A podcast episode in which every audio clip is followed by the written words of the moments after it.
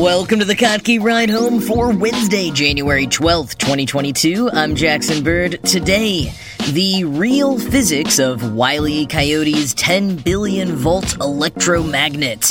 Plus, cannabis can prevent SARS CoV 2 from spreading, technically. And does listening to this podcast at double speed decrease your comprehension? Here are some of the cool things from the news today. I've covered Rhett Allain's physics of fictional universes pieces in the past, and they never disappoint. So when Jason shared a quick link today to Allain's physics of Wile E. Coyote's 10 billion volt electromagnet, I knew I had to dive in more. So, Wile E. Coyote, you know, the coyote from Looney Tunes who is eternally trying to capture the Roadrunner, usually with some complex arrangement of Acme brand explosives. Only in the cartoon that Allain most recently organized, Wile E. Coyote has his eye on Bugs Bunny for his rabbit stew. The two go back and forth with various Rube Goldbergian attempts to injure the other one, ultimately leading to the big climactic moment when Wiley. Coyote thinks he's convinced Bugs to eat a fake carrot made out of iron, and then he turns on his 10 billion volt electromagnet, which should magnetically pull Bugs with the iron carrot in his belly right to him. Of course, Bugs is too smart for the coyote and sees right through the plan. Bugs stays safe while the power of the electromagnet sends all manner of metal objects from around the area, from frying pans to a steamer ship, zooming into the coyote's cave. But if Bugs hadn't seen through the scheme immediately, could it have worked? That is what Rhett Allain investigated. So, first, we begin with some electromagnet basics. Unlike permanent magnets, like ones you might have on your fridge, which use ferromagnetic material and always work if the magnetic parts of them are aligned, electromagnets use an electric current to create a magnetic field. Quoting Allain and Wired, all electric currents produce magnetic fields. Normally, to make an electromagnet, you would take some wire and wrap it around a ferromagnetic material, like iron, and turn the current on. The strength of its magnetic field depends on the electric current and the number of loops the wire makes around the core. It's possible to make an electromagnet without the iron core, but it wouldn't be as strong. When the electric current makes a magnetic field, this field then interacts with the magnetic domains in the piece of iron. Now, that iron also acts like a magnet. The result is the electromagnet and the induced magnet attract each other. End quote. Now, next, Allain goes into quite a bit of math to work out this whole 10 billion volts thing. A couple of things to know. First, the strength, so to speak, of an electromagnet is that electric current, which is measured in amps, not the voltage measured in volts. So, to make a connection between those two, one would have to calculate the resistance, which indicates how difficult it is to move electric charges through a wire.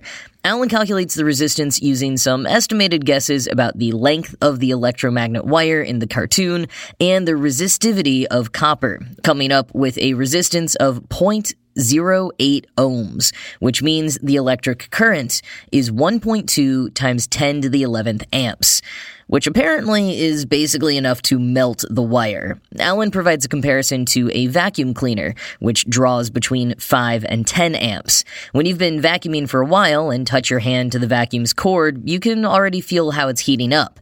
Now imagine that literally times 10 billion for Wile E. Coyote's electromagnet.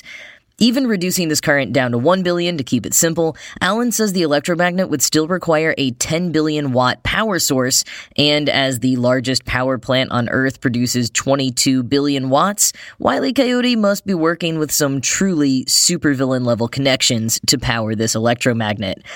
But alright, let's say he's somehow got the hookup and can actually power this electromagnet. Would it work to pull that fake iron carrot from Bug's burrow? Allain did a boatload of calculations here to determine the approximate force between the electromagnet and the iron carrot, eventually coming up with an attractive force of 4.05 times 10 to the negative 4 newtons. As he says, quote, that's like the gravitational weight of something with a mass of 0.004 grams, like a single human hair. That is quite a tiny force to move a heavy iron carrot. I don't think this method would actually capture Bugs Bunny. End quote. Part of the issue is that Bugs Bunny's burrow is quite a ways from Wile E. Coyote's cave, and distance really does make the magnetic power grow weaker. And the fact that the carrot is simply iron and not a magnet itself further weakens the potential attractive force here, which all also makes it pretty unlikely that all of the other stuff from around town, cars, bits of kitchens, the steamer ship, would be pulled in by the electromagnet too. It seems like Wiley. Coyote isn't quite the genius he claims to be. But Rhett Allain kinda is. If you want to check his work, he linked to some Python code with all of his calculations in the article linked in the show notes.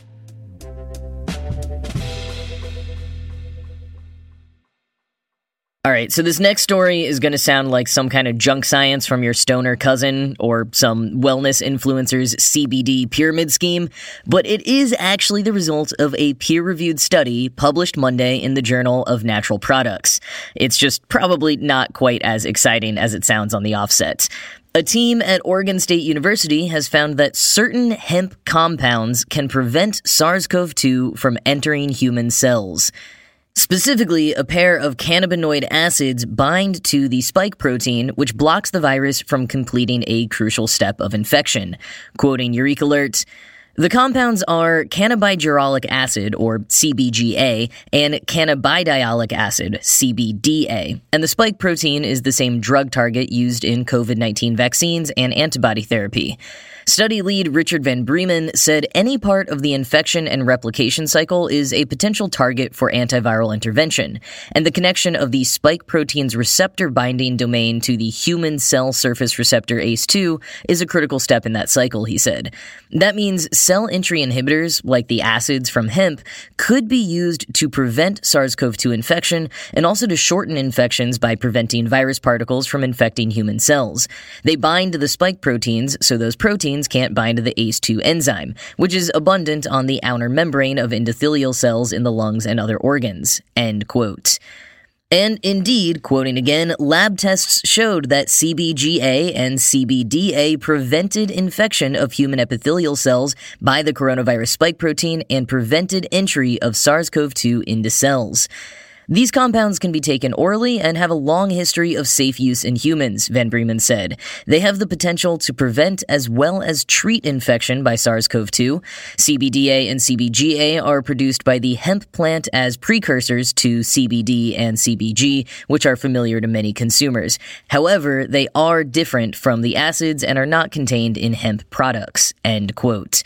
As Vice explains it, quote, most of us are familiar with THC, which gets you stoned, and also CBD, which does not get you stoned, but which you can buy in a can of infused soda and appears to have other health benefits. What you might not know is that those glorious substances come from precursors, which are acids. CBGA is only found during the live growing phase of the cannabis plant and converts into everything else we love about it.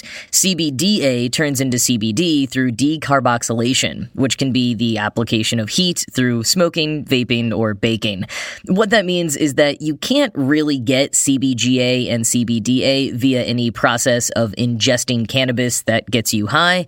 Rather, you'd have to extract it from a hemp plant. End quote.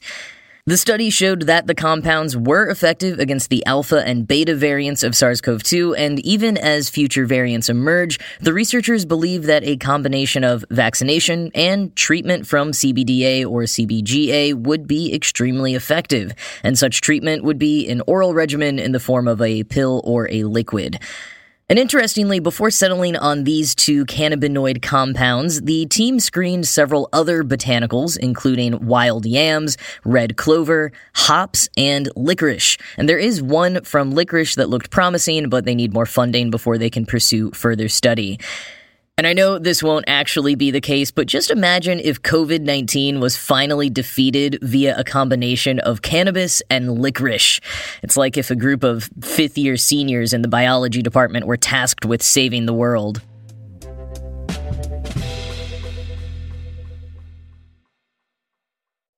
Good news for anyone listening to this podcast at one and a half speed right now. A new study out of UCLA has shown that students still retain information when they speed watch lectures, up to twice the actual speed. Although once they try to go past double time, comprehension does begin to suffer. I finally started watching some videos and listening to some podcasts at one and a half speed after years of feeling like I had to respect the original creator's intent. I still don't always do it. You know, I try to focus on quality and experience more than quantity when watching or listening to media. But, you know, if I'm researching something or maybe on some sort of deadline, and especially if it's something where the host talks kind of slow or adds in a lot of extraneous information, upping the speed can be really useful. So, it is cool to know that, at least according to this study, specifically done on students and lecture videos, my comprehension probably hasn't suffered when I've hit that 1.5x button. According to Science Daily, the researchers had 231 undergrads watch two videos, one on the Roman Empire and one on real estate appraisals. Some of them watched at normal speed, some at 1.5 speed, some at double speed, and some at 2.5 speed. In comprehension tests given both immediately following the viewings and a week later, the normal speed group performed the best, but only by a hair. For the immediate test, they averaged 26 out of 40 correct answers, while the 1.5 speed and double speed groups averaged 25 out of 40. The 2.5 speed group dropped down to 22 correct answers. The results were a little worse on average for the speed watchers on the retention test a week later 24 out of 40 correct answers for the normal speeders and 21 out of 40 for the 1.5 and double speeders.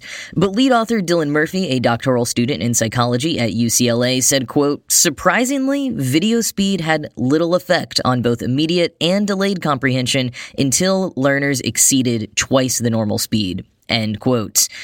And honestly, if you're just watching or listening to something for fun, I feel like 22 out of 40 is still a good deal of comprehension. So even 2.5, if you can actually understand it, isn't that bad a speed to be watching or listening at. As for actually trying to retain the information long term, the researchers emphasize that time saved by watching at double speed should be used by students to supplement their studying with flashcards, practice tests, etc. Now, of course, one big caveat to all of this is that speakers do not speak at the same speed across the board. So double speed might be too fast for some media or just right for others. You know, personally, I find that I can always speed up audiobooks because they're super slow but more old school YouTubers, for example, are often too fast to be sped up anymore.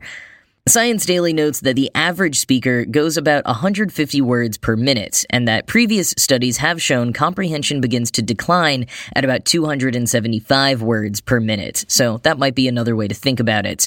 Regardless, it is cool to know that generally, speeding up videos or podcasts isn't going to affect your comprehension too drastically.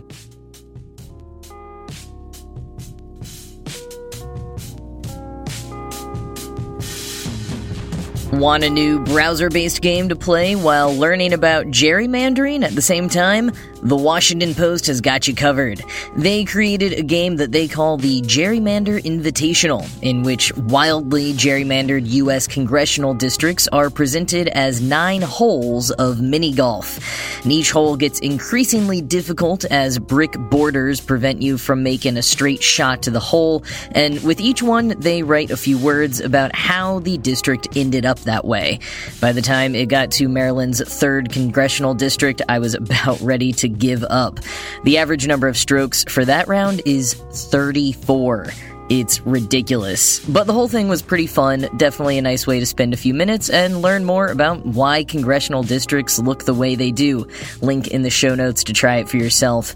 But that's it from me for today. As always, this show was produced by Ride Home Media and Kottke.org. I am Jackson Bird, and I will talk to you again tomorrow.